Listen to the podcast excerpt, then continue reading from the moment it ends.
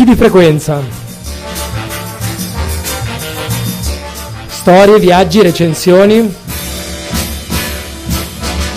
La montagna vissuta a 360 gradi.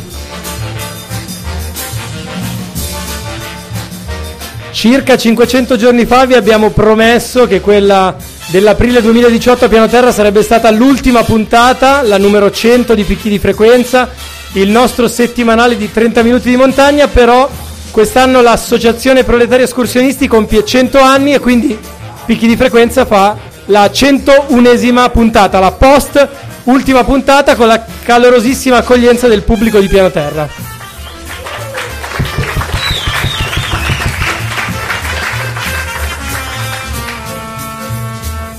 Come sempre al mio fianco abbiamo anzitutto alla destra di Abo Martino Iniziato. Buonasera a tutti.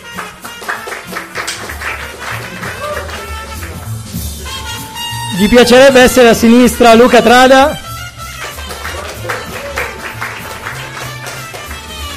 E ovviamente a darci una mano in conduzione il simpatico Roberto Maggioni. In una posizione indicibile.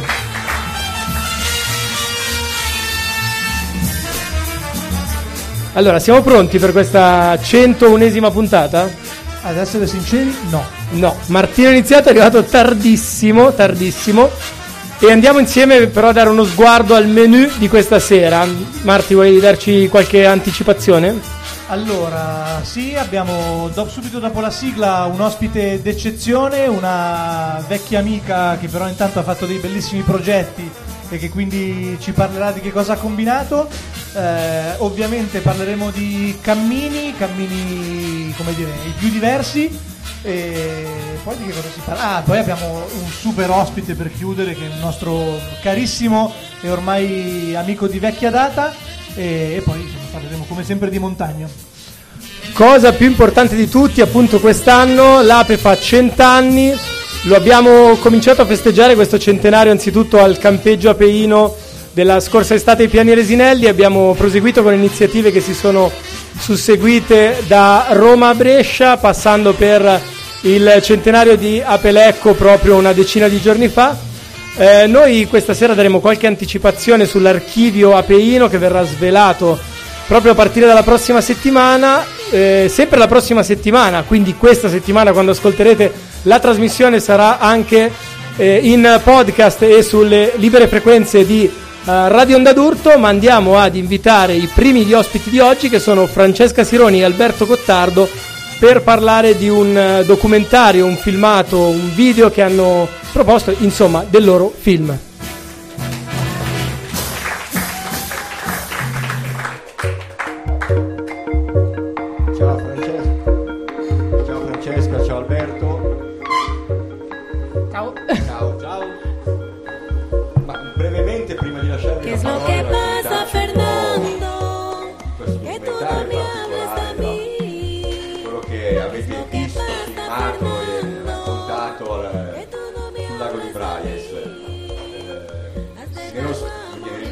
Ape c'è il portare le persone in montagna, anzi rendere la montagna accessibile proprio anche a chi non aveva e non ha oggi magari i mezzi economici sufficienti per raggiungere. Quindi eh, da un certo punto di vista sarebbe eh, una contraddizione pensare che ape è contrario al fatto che la gente abbia accesso al godimento delle terre alte, dei paesaggi, dei luoghi montani. Eh, però stiamo assistendo in questi anni a un fenomeno che voi appunto avete raccontato, quello della turistificazione che sta un po' dire, portando agli eccessi questa, eh, questa cosa, soprattutto per l'impatto che ha dal punto di vista di infrastrutture, di trasformazione anche dell'offerta turistica e che è un po' anche il filo conduttore di questa serata che stiamo raccontando. Ecco, cos'è stato lo spunto che vi ha portato a riflettere su questo tema, in particolare come mai la scelta eh, del lago di Braies? Beh, eh, siamo partiti un po' da come temo che partano in questo momento milioni di persone, ovvero da Instagram e dai social.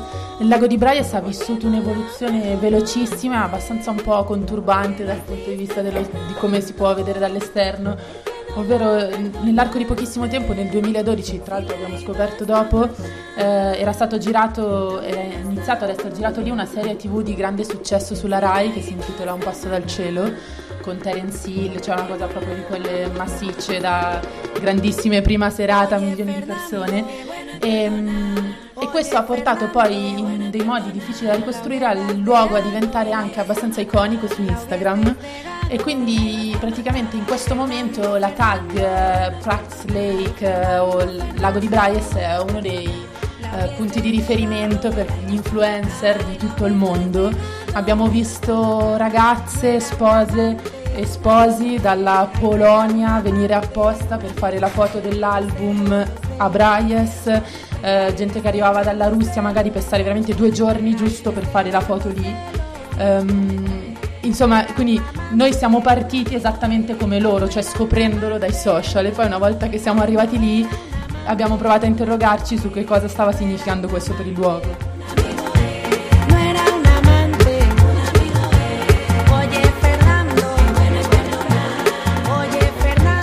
Sì, è, esattamente come dice Francesca, è stata una, um, un'esperienza abbastanza stupefacente una volta che siamo arrivati per eh, la prima volta sul uh, lago, perché il secondo giorno di ripresa avevamo deciso di um, iniziare ad osservare quello che succedeva attorno, attorno al lago e a, iniziare ad incontrare le persone che lo frequentavano. Eh, abbiamo deciso di svegliarci molto presto, all'alba, eh, per il secondo giorno di riprese e una volta arrivati in questo parcheggio mastodontico che è a non più di un minuto eh, a piedi dal eh, lago, eh, abbiamo visto questo ragazzo che con la sua reflex stava per avviarsi verso il lago da solo. Abbiamo detto, beh, seguiamolo, entriamo con lui al lago di Bryce per la prima volta ed è stato abbastanza inquietante accorgerci che appena abbiamo svoltato l'angolo e, e quindi dal, dal, parcheggio ci siamo affacciati per la prima volta sul lago di Bryce con la camera a mano. Eh, abbiamo vissuto assieme al nostro protagonista la delusione nel vedere che il lago non era per niente vuoto, incantato e pronto per una ripresa eh, assolutamente eh, appunto, sì, incantata e sospesa, ma c'erano già eh, decine di fotografi con il cavalletto che eh, partecipavano a un workshop per imparare a fotografare eh, in, in montagna.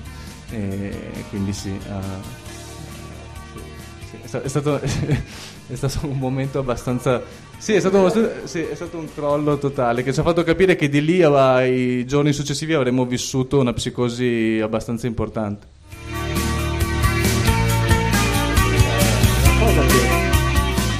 Che, emerge ha avuto modo di, di vedere il documentario soprattutto questa parte proprio questa quasi eh, convergenza ma di due rette parallele, quindi che non si tocca mai tra il luogo e le persone. Cioè, abbiamo un luogo che al di là appunto che è diventato simbolo grazie ad una fiction televisiva, però rispecchia un po' quella che è un po' la peculiarità dell'area dolomitica, no? Quindi questa contraddizione tra il bosco, la, la roccia, l'acqua, eh, se vogliamo anche poco edificato in effetti rispetto a, ad altri luoghi delle Alpi, eh, ma della gente che non c'entra nulla, cioè della gente che non sa neanche quasi dove si trova, dove proprio perché oggi forse quello che viene venduto lì come in altri luoghi, non solo di montagna, non è tanto eh, la, l'esperienza costruita momento dopo momento che ti permette di acquisire consapevolezza di dove sei, di cosa stai facendo, eh, degli aspetti culturali, del posto, di chi lo vive, della storia, degli aspetti naturalistici, paesaggistici o addirittura alpinistici quando si parla della montagna.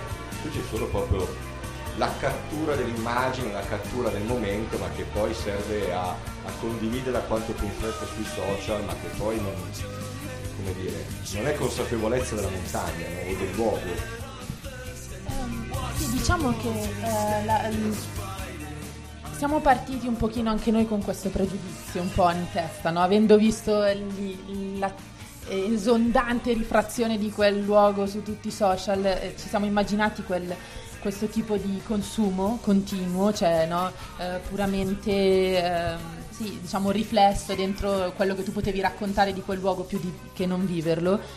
Abbiamo pensato di poter eh, circoscrivere dei momenti come raccontava Albe non siamo fa- di fatto riusciti perché era abbastanza un flusso continuo quello spazio allo stesso tempo un po' la contraddizione dentro cui volevamo muoverci in tutto il documentario, no? che eh, sono tre episodi, uno riguarda Braies e gli altri un, um, un, grande ostello alle porte di Venezia e l'altro, il primo, una gita al mare a Rosignano con i pullman che partono di notte da Milano era un po' in qualche modo il limite, la contraddizione che c'è fra le spinte individuali, che possono essere di tanti tipi, e il momento in cui queste diventano fenomeno di massa che ha degli impatti importanti su dei luoghi ristretti. Cosa è successo? Che poi andando lì noi fermavamo le persone e cercavamo di parlare con loro di cose molto semplici, no? le motivazioni del viaggio, il ricordo, eh, il tipo di, esperi- cioè di, di, sensazioni che stavano provando, no? stavamo su un piano molto diretto. E abbiamo incontrato persone di tutti i tipi perché abbiamo visto effettivamente degli influencer che erano lì, che erano magari la sei, stessa volta che andavano e passavano cinque ore seduti sul molo per farsi fare la foto perfetta, ma abbiamo visto anche eh, la famiglia che era lì per portare le bambine in montagna, il gruppo di amici del Bangladesh che vive a Trento e va a fare la gita di domenica lì, eh, le due ragazze di Roma che andavano, sarebbero poi andate a camminare, cioè in realtà incrocia ovviamente, no, come tutti i luoghi così no?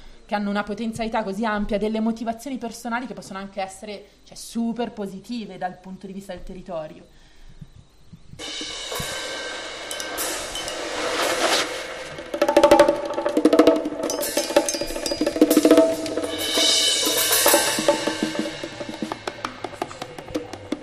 Mi intrufolo, mi intrufolo anche io.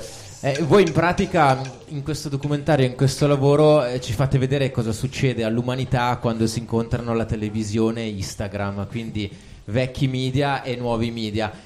C'è un sacco di umanità però in questo scontro che voi eh, raccontate.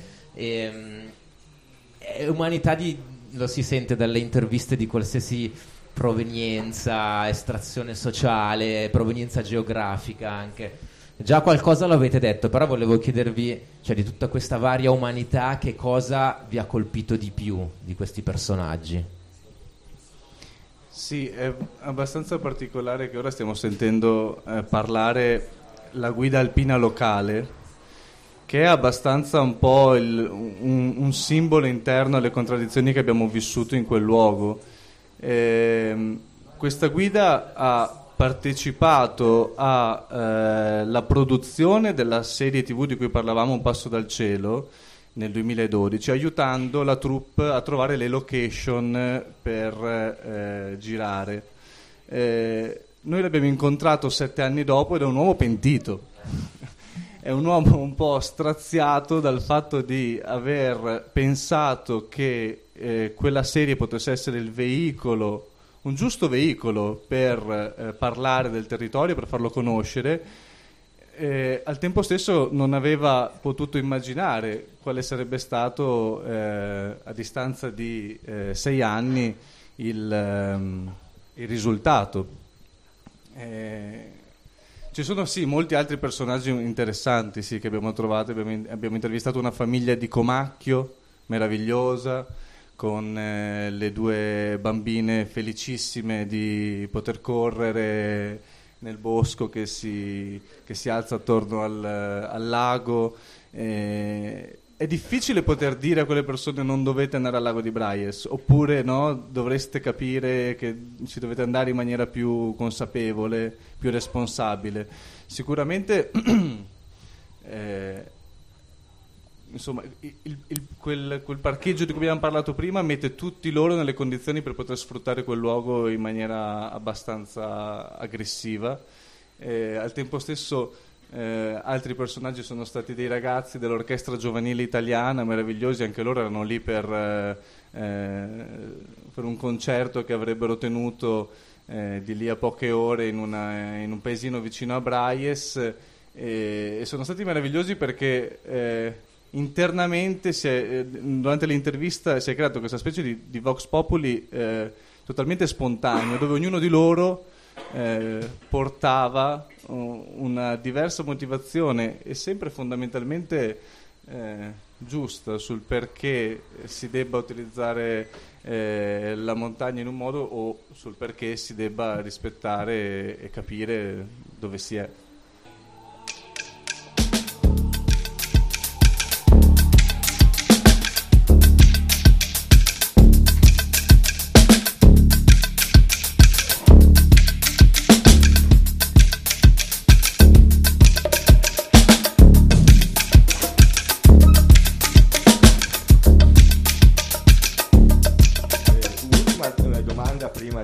Salutarci con Francesca e Alberto. Ecco, eh, tuo, nelle tue ultime parole Alberto parla, facevi riferimento a quel parcheggio e quindi all'accessibilità di questi luoghi. Eh, il problema è proprio appunto questo equilibrio che appunto probabilmente sta un po' anche nel pentimento di quella guida, no? C'è da un lato la, la necessità delle popolazioni locali di poter vivere in quei monti, eh, tenendo presente che spesso anche le politiche pubbliche non agevolano il vivere in quei luoghi, eh, dall'altro la necessità eh, di chi vive quei luoghi di fare in modo che l'accessibilità non sia poi eh, la fine di quei luoghi. Eh, avete intravisto voi mm, dire, uno spiraglio di luce in fondo a questa, a questa antinomia di fatto, perché una, una cosa purtroppo in noi esclude l'altra. Difficile rispondere, cioè perché tendiamo più a stare appunto dentro le domande, dentro le persone, dentro le storie che non nelle soluzioni diciamo di sistema che ovviamente sono molto complesse. Sicuramente quello che abbiamo potuto vedere lì è che tra l'altro diciamo la distribuzione eh, nella zona, nell'area di, del potenziale di questo, del potenziale di sostentamento di questa massa di turismi che arriva, di turisti che arriva è molto stretta, nel senso che in questo momento lì ne stanno guadagnando penso due persone che sono della stessa famiglia, che sono i proprietari del parcheggio, del bar e del noleggio delle barchette. E gli altri, e gli altri cosa dicono? altri abitanti della zona, del territorio, di tutto del turistificio che è stato creato. E non la vivono bene, per nulla, eh, per nulla. Proprio per queste ragioni, perché non c'è nemmeno un'idea di sviluppo ragionato attorno a, a quella strada, unica strada che porta al lago e che appunto è dominio di una famiglia che ha deciso di trarne profitto bisogna aspettare che la serie muoia definitivamente. Magari ricordiamo Instagram. anche per chi volesse vederlo per intero dove è recuperabile, scaricabile, acquistabile quasi Venezia.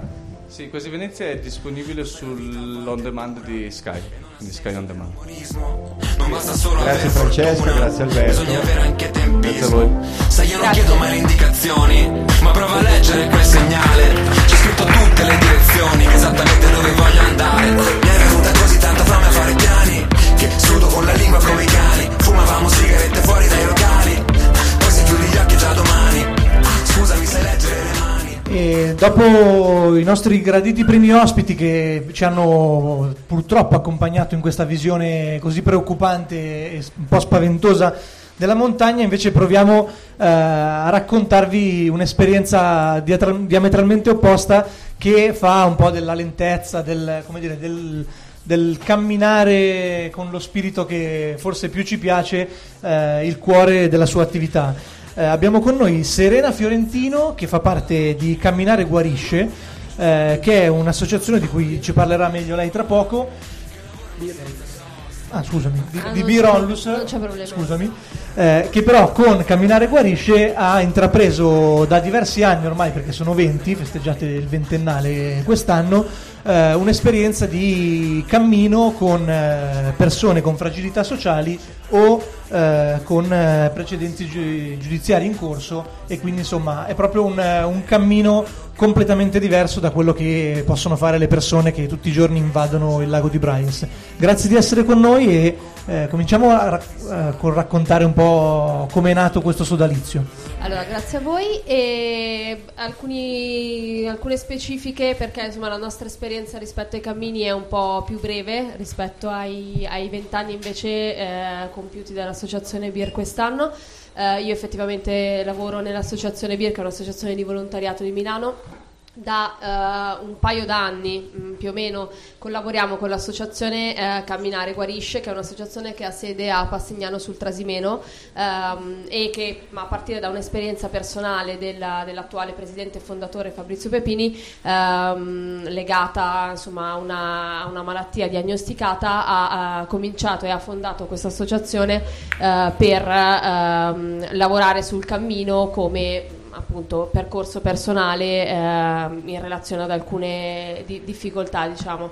Ehm, li abbiamo conosciuti grazie a un gruppo di volontari della nostra associazione che nel corso degli anni eh, ha realizzato alcuni campi di volontariato internazionale eh, in, in Romania e alcuni volontari hanno cominciato a ragionare sul potere trasformativo del viaggio e delle esperienze di viaggio per eh, i, i singoli eh, e ha cominciato a ragionare sull'ambito del penale minorile, eh, che è un ambito che vi era conosciuto ormai 8-9 anni fa, cominciando a lavorare all'interno del carcere minorile di Milano, eh, Beccaria.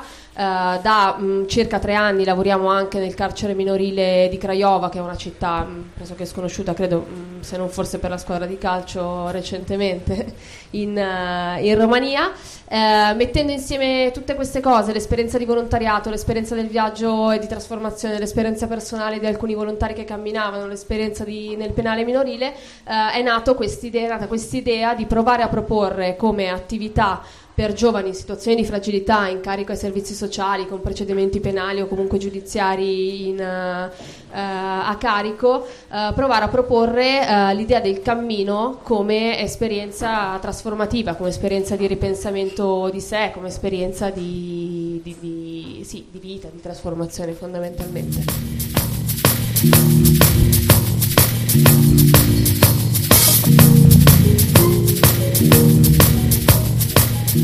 Ecco, è proprio sull'onda di quello che ci hai appena raccontato che però nasce anche il progetto In cammino- Un cammino per ricominciare, che tra l'altro vede il lago Trasimeno come la zona del Trasimeno come uno dei territori attraversati. Eh, prima di lasciarti di nuovo il microfono mi viene da ricordare il fatto che soprattutto nelle zone del centro Italia negli ultimi anni il tema del cammino e del, dire, dell'attraversamento di territori che sono stati tragicamente colpiti da una sequenza di sismi e terremoti veramente importanti abbia però come dire, rappresentato una forma di collante, di, come dire, eh, di punto di ripartenza proprio per non abbandonare il territorio da una parte e eh, attraversarlo, ri- riappropri- dire, riappropriarsene in maniera eh, lenta, in maniera equilibrata. Eh, però appunto tornando, voi siete una di queste esperienze preziose che in centro Italia hanno fatto del cammino il loro cuore. Eh, in cosa consiste questo progetto e che territori tocca? Allora, noi in questo momento abbiamo eh, sperimentato, quindi proprio ad oggi, eh, due esperienze di cammino coinvolgendo due ragazzi, uno in carico ai servizi per insomma, procedimenti penali e uno in, anche con un affido in comunità sempre per procedimenti penali a, a carico. Il primo di, questo- di questi cammini eh, è, realizzato, è stato realizzato proprio sulla via del Trasimeno, quindi sette giorni, sette tappe, un anello intorno al lago Trasimeno con l'associazione Camminare Guarisce e sempre con loro eh, il secondo cammino sperimentato è stato eh, di dieci giorni sui Monti Sibillini, proprio attorno alle zone terremotate e proprio con l'idea eh, di portare insomma testimonianza, vicinanza, di, di far conoscere la realtà delle zone terremotate a chi partecipava a quel cammino e quindi anche ai ragazzi. Eh, l'idea è, è una- un'idea quella del cammino per ragazzi appunto in situazioni di fragilità, mm, poi insomma non è mai mm, facile trovare i termini giusti per non eh, etico- etichettare e bollare, ehm, che in realtà in Italia stanno sperimentando diverse realtà con modalità diverse, diverse associazioni con modalità diverse. Nella maggior parte dei casi si tratta di cammini accompagnati da educatori, operatori sociali, psicologi, assistenti sociali, eh, anche proprio durante il cammino eh, ci sono diverse, appunto, c'è una, un'esperienza adesso in corso sulla via Francigena verso Roma di un'associazione laziale che è eh, Setting in Cammino, se non sbaglio, non vorrei dire il nome sbagliato. C'è l'associazione Veneta Lunghi, Lunghi Cammini che lavora tantissimo su, questa idea di cammino eh, appunto a lungo termine di tre mesi eh, con un'equipe a distanza di educatori, psicologi assistenti sociali che seguono il ragazzo che però cammina solo con, una, con un camminatore professionista. La nostra idea nasce proprio dalla nostra esperienza ed è un po' diversa, un po' più semplice o forse anche un po' più complessa ed è quella di inserire il ragazzo in un gruppo di eh, persone che camminano. Uh, quindi volontari, quindi persone che semplicemente camminano esattamente come lui. Uh, il ragazzo quindi non, uh, no, non cammina con il focus su di sé, non cammina con un educatore che è lì a far rielaborare il, il reato piuttosto che insomma la, la uh, la, l'esperienza vissuta, ma è una cosa che succede esattamente come succede a tutti gli altri camminatori, compresi i volontari di birra che, che camminano con lui. Um, è una cosa un po' diversa, un po' più complessa anche forse da far capire uh, ai, ai, servizi, nel senso che poi, uh, come dire, far, far, partecipare i ragazzi a cammini come questi vuol dire prendere accordi con i servizi sociali, con i centri per la giustizia minorile, con i tribunali per i minori e non è sempre, sempre semplice passare questa quest'idea, uh, quest'idea quindi non di presa in carico di, di, di un educatore che uh, cammina per il, o di un volontario che cammina per passatemelo, il povero ragazzo uh, che insomma in qualche modo uh, ha bisogno di redenzione attraverso insomma il, il cammino con delle brave persone, uh, ma semplicemente il fatto di inserirlo come persona tra persone che camminano. Questa è un po' la nostra idea, semplice e molto difficile.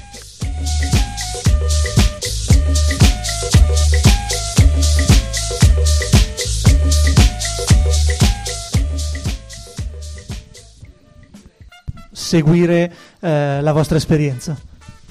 Allora, una primissima occasione è domani, no, dopo domani, sabato 12 ottobre, per chi è qui adesso, non per chi sentirà la trasmissione, perché festeggiamo i nostri vent'anni eh, nella nostra sede che è in zona Bisceglie, perché in occasione del nostro ventennale, eh, circa un mese fa è partito un cammino da Passignano di, sul Trasimeno, eh, il 15 settembre, che arriverà a Milano dopo 680 km e 28 tappe, proprio eh, sabato 12 in occasione della, della nostra festa festa. In questo momento sono da qualche parte nella pianura padana tra Lodi e Pavia, non, adesso in questo momento onestamente non ricordo, per cui una prima occasione è, è proprio quella, sabato pomeriggio dalle 5 e mezza presso la nostra sede eh, di, in zona Bisceglie in via Luigi Mengoni ci sarà la possibilità di conoscere eh, alcuni dei camminatori alcuni, e anche alcuni membri dell'associazione Camminare Guarisce eh, per per sentire un po' di racconti, per, uh, insomma, per sentirsi raccontare questo cammino di un mese, per, uh, per chiacchierare un po'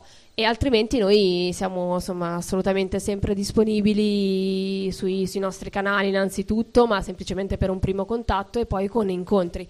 Uh, la possibilità e la cosa cui, dire, l'esperienza a cui invitiamo tutti è di camminare con noi camminare con i ragazzi che coinvolgeremo e far parte di questi gruppi di persone che semplicemente camminano insieme uh, in, in, queste, in, queste, esperienze di una settimana, a volte più corte, a volte più lunghe, dipende anche un po' dai singoli, dai ragazzi. Insomma, abbiamo sperimentato anche brevemente un, abbiamo fatto un tentativo di cammino uh, verso Santiago uh, che sarebbe dovuto durare un mese, che è durato due settimane, ma che è stata insomma una bellissima esperienza comunque. E quindi insomma tutti benvenuti e tutte benvenute uh, nel, nel, far parte di questa esperienza, nel provare a camminare con noi per sette giorni intorno al Trasimeno, magari organizzando e tracciando nuove, nuove rotte, nuovi percorsi, non solo, non solo intorno al lago ma anche in montagna, insomma noi siamo assolutamente assolutamente aperti a, uh, per, per, provare a, a, far crescere questo progetto. Insomma. Guarda, grazie mille, penso che sicuramente i nostri cammini potrebbero intrecciarsi di nuovo in futuro e insomma mi sembra che una volta di più si confermi come il cammino sia la forma po- forse più dire, efficace e preziosa per eh, ritrovare veramente quello che è il ritmo e la, la, sinergia giusta con l'equilibrio personale, il fatto di darsi dire, delle, delle reali nuove possibilità in un mondo che invece va velocissimo e tende ad escludere. Eh, si conclude anche questa seconda parte in attesa del nostro terzo ospitone. Eh, non so se Roberto Maggioni vuole dire qualcosa o è andato a farsi ti sei fatto scritturare per la prossima serie di, sul lago di Bryce, ok. Roberto fa sì con la testa.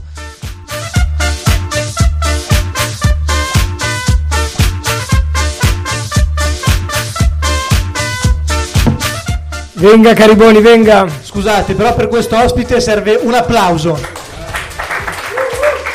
L'ultimo dei moicani, l'ultimo dei rifugisti, l'ultimo dei montanari, Mauro Cariboni.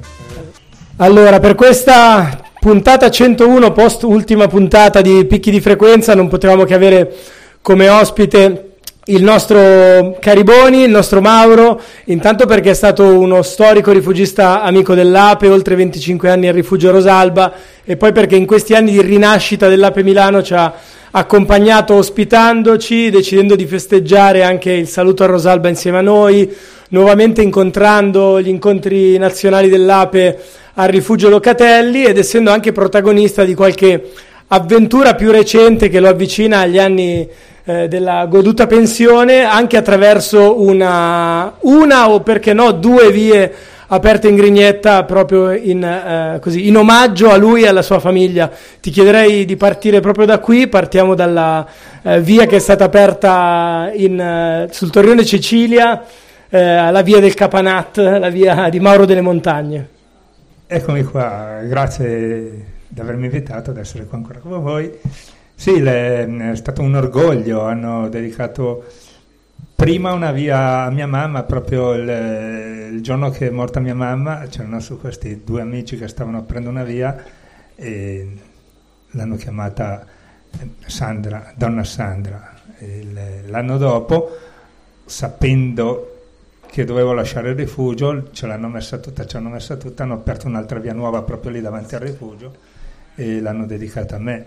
Una delle gioie, cioè montagna, lago di Braies e tante cose che secondo me non vanno più bene, però c'è ancora gente valida, c'è ancora gente eh, solidale, c'è ancora gente, gente con cui si sta bene.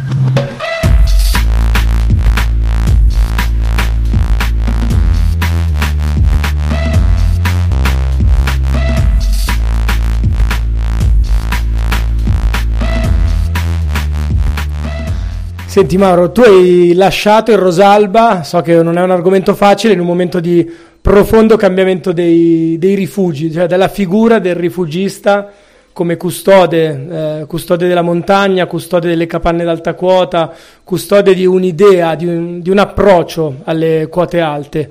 E è un momento che abbiamo un, po' vissuto, anche se dalla distanza insieme, di cui abbiamo già parlato anche uh, a picchi di frequenza eh, però che alla fine ti ha visto appunto dopo la tappa a Locatelli raggiungere anche una, una, un'altra serenità, un po' di vacanze, un po' di...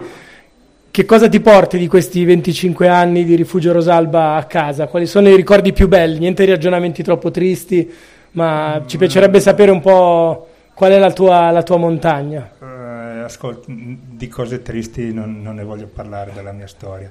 Certo, eh, 25 anni di rifugio è stata un'esperienza bellissima perché la montagna e soprattutto il rifugio come lo, lo penso io, proprio soprattutto in, in, questo periodo, il, il, rifugio è un punto di, di accoglienza, di condivisione, di, di, di fraternità. è anche un posto un, un po' spartano, un, un po' semplice, una, una cosa che mi è piaciuta tantissimo eh, è piaciuto a mio figlio, alla famiglia, a tutto, è stato molto molto bello. E quest'anno che ho iniziato ad andare in giro, era tanto che non andavo nei rifugi, sono rimasto un attimino deluso, eh, perché non, eh, cioè non, c'è più la semplicità. Io, eh, arrivi nel rifugio, il minestrone a posto al pomodoro non c'è più, per fare un esempio, no? un esempio del cavolo, però eh, ormai è tutto, il CAI per primo è tutto predisposto solo per fare eventi, solo per, per eh, attirare gente, attirare gente i, i, sabati, le domeniche, non, eh, non, mi piace. Eh, lo stesso Bryes ci sono stato 35 anni fa, a parte l'alta via numero uno delle Dolomiti, era un posto bellissimo. Vedere quelle foto lì fanno un po', fanno un po male, no? vedere quel documentario lì. E, e, non so neanche io quale può essere la soluzione, non so niente. sono contento di voi dell'Ape che andate in montagna con semplicità, che è la cosa più bella, senza competizione, senza niente.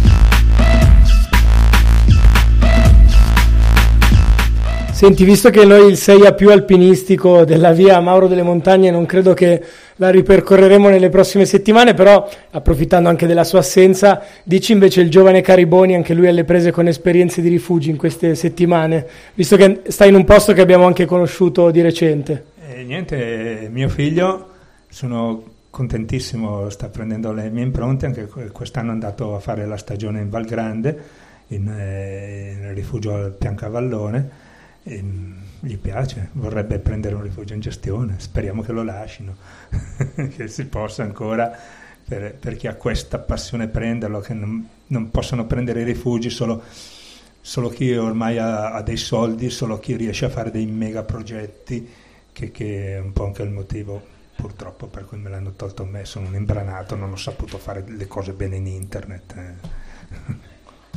E I prossimi viaggi di Mauro sono sempre in montagna o pensi a qualcos'altro? Per... No, no, adesso parto a inizio novembre, vado, faccio Filippine, in Indonesia, vado un po' nel... ma anche lì ci sono forse dei posti, ho, ho visto delle giungle che, che forse è meglio che fare i trekking in Nepal, adesso sono più selvaggi. Senti, devi raccontarci ancora un paio di cose invece a partire appunto dalla tua esperienza di, eh, di, rifugista. Parlavamo di una stagione di profondi cambiamenti, sappiamo che oltre, questa sera oltre a Mauro ci sarebbe molto piaciuto avere con noi Dario, uno storico amico di Picchi di Frequenza dell'Ape che però non è riuscito ad essere in nostra compagnia, così come Elisa del Rifugio Falk che siamo andati a trovare appunto non più di un paio di settimane fa, però ti vorremmo chiedere quali sono un paio di, di, consigli, di proposte, di montagne, di rifugi. Se dovessi invitare l'Ape da qualche parte a fare un giro, che cosa ci proporresti? Vabbè, alla Falco siete già andati. Adesso io mm, eh, quest'estate avevate la, la, gita, io parlo della mia zona, della zona del Lecchese, no?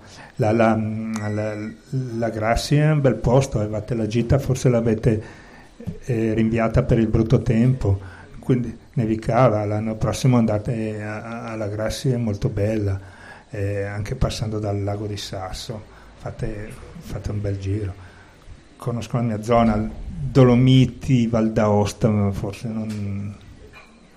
mi sembra che sono tutti posti un pochino super frequentati e, e poi i gestori non sono così semplici e genuini come ci sono ancora. Anche il Griera sotto il Legnone è un bel posto dove andare.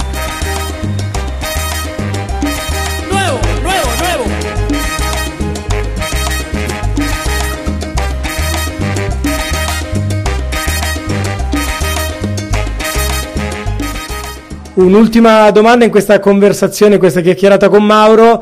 Eh, parliamo un po' dell'Ape di Lecco. Tu sei di Mandello, quindi sappiamo che sei, come dire, i nostri occhi e le nostre orecchie dentro la storica sezione lecchese che ultimamente, negli ultimi due anni, insomma, con vari gruppi eh, che si sono avvicendati, avvicinati, allontanati, però ha vissuto una sua, una sua giovinezza. E quindi volevo chiederti così come vanno le cose, tu che sei un frequentatore dell'Ape delle Prealpi. Eh, ultimamente devo dire che, che, si stanno avvicinando anche lì nel Lecchese strano, ma dei giovani. Questo sabato avremo una gita, andiamo in Artavaggio con eh, cinque ragazzi nuovi che iniziano l'esperienza del, del cammino. Mm, siamo contenti, Vabbè, bisogna sempre ringraziare la storica Flavia, che è lei che organizza tutto. E, mm, c'è un avvicinamento, c'è anche questa voglia un po' di, di, di semplicità, questa di non competizione, perché da noi nel, nelle chiese c'è tanta competizione andare in montagna, no? M- mentre invece c'è anche gente meno di quelli, però, però, che vogliono andare in montagna semplicemente, nel, nel, nel cammino è bello anche parlare e, e tante altre cose, guardarsi in giro. Ringraziando ancora una volta Mauro per la, la genuinità con cui ci accompagna in ogni occasione con cui siamo stati e oggi è lui il nostro ospite. Ci avviamo verso la parte conclusiva, quindi richiamerei i miei soci qui al tavolo per un paio di segnalazioni e qualche saluto dall'ultima puntata di Picchi. Ma io volevo chiedere, Roberto, qual è quando è l'ultima volta che sei stato in montagna? Allora, forse tu non sai che io ho preso in gestione un rifugio sulle montagne liguri. Ma dai. E voi dell'Ape non siete ancora venuti a trovare il rifugio Treggin. Treggin Rocca Grande. Allora, primo ce lo stai dicendo adesso dopo che la stagione è finita. Secondo, non ci hai invitato. Terzo, non sai cuocere un piatto di riso come puoi pensare di fare il rifugista. Infatti ce lo dice adesso perché il rischio che noi Ma andassimo e che non ci fosse era altissimo. No, io, io ho, taglia- ho solo tagliato la legna e fatto l'orto, poi del resto non mi sono Eh, occupato minimamente. E ho pulito un- una specie di fortuna, piscina che abbiamo futuro ricreato. C'è una mangano di periferia abbracciata a un ragazzo, romano di testaccio. Max, non ti sembra incredibile che si scaldino a fine puntata? C'è una mangano Allora, prima di buttare tutto quanto alle ortiche, segnalazioni della giornata. Allora, anzitutto, dalla prossima, cioè per chi ascolta il radio da questa settimana, anche l'Ape ha il suo archivio online. Lo trovate cercando il sito internet ape-alveare.it slash archivio o più semplicemente sui noti motori di ricerca Associazione Proletaria Escursionisti Archivio. Lì abbiamo digitalizzato una discreta parte del patrimonio storico dell'Ape a partire dagli anni 20. È stato un lavoro, un omaggio al centenario dell'Ape, un lavoro abbastanza intenso di questi ultimi mesi.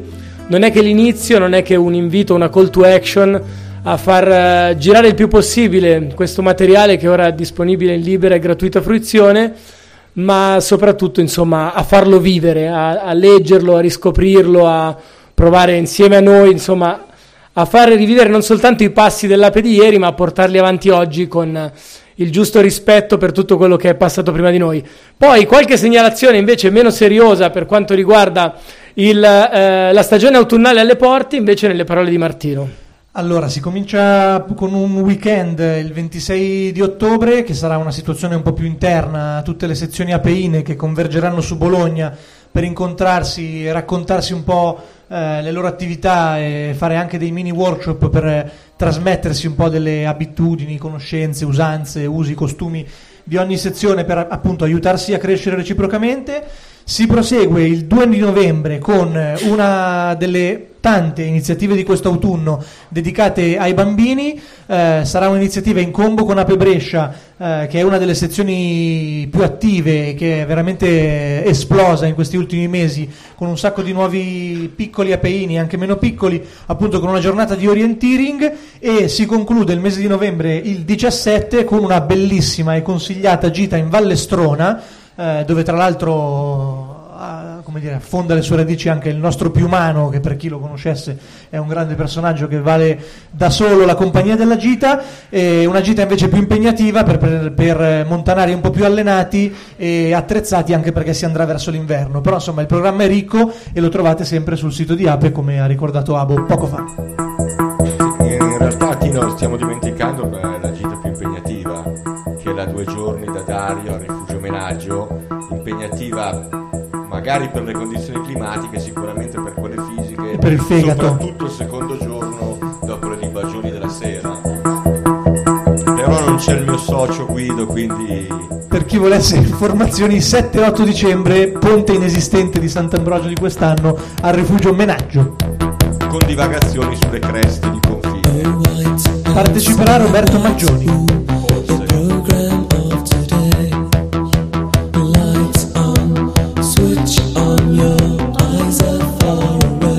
Siete pronti? Possiamo chiudere?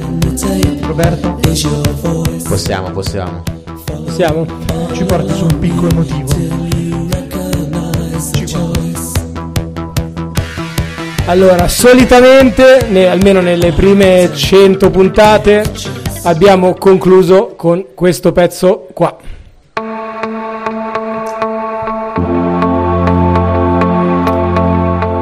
Quella che avete appena ascoltato e partecipato, se eravate questa sera con noi al piano terra, spazio sociale autogestito del quartiere Isola di Milano, era la puntata 101 di Picchi di Frequenza. quella che viene dopo la puntata 100, numero 100 che abbiamo promesso essere l'ultima e quindi ringraziando Roberto, Martino, Luca, tutti i nostri ospiti di questa serata e delle precedenti, ma specialmente ringraziando il nostro pubblico, quello dal vivo e quello che ci ha accompagnato, ricordando che il podcast di tutte le 101 puntate di Picchi di Frequenza sono sempre disponibili online.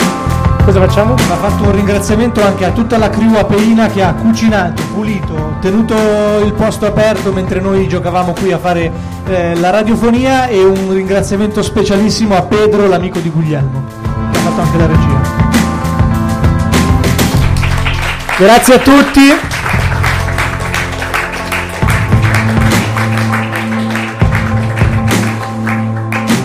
Picchi di frequenza si conclude oggi e per sempre, almeno in attesa della puntata 102. Ciao, buona serata, grazie a tutti.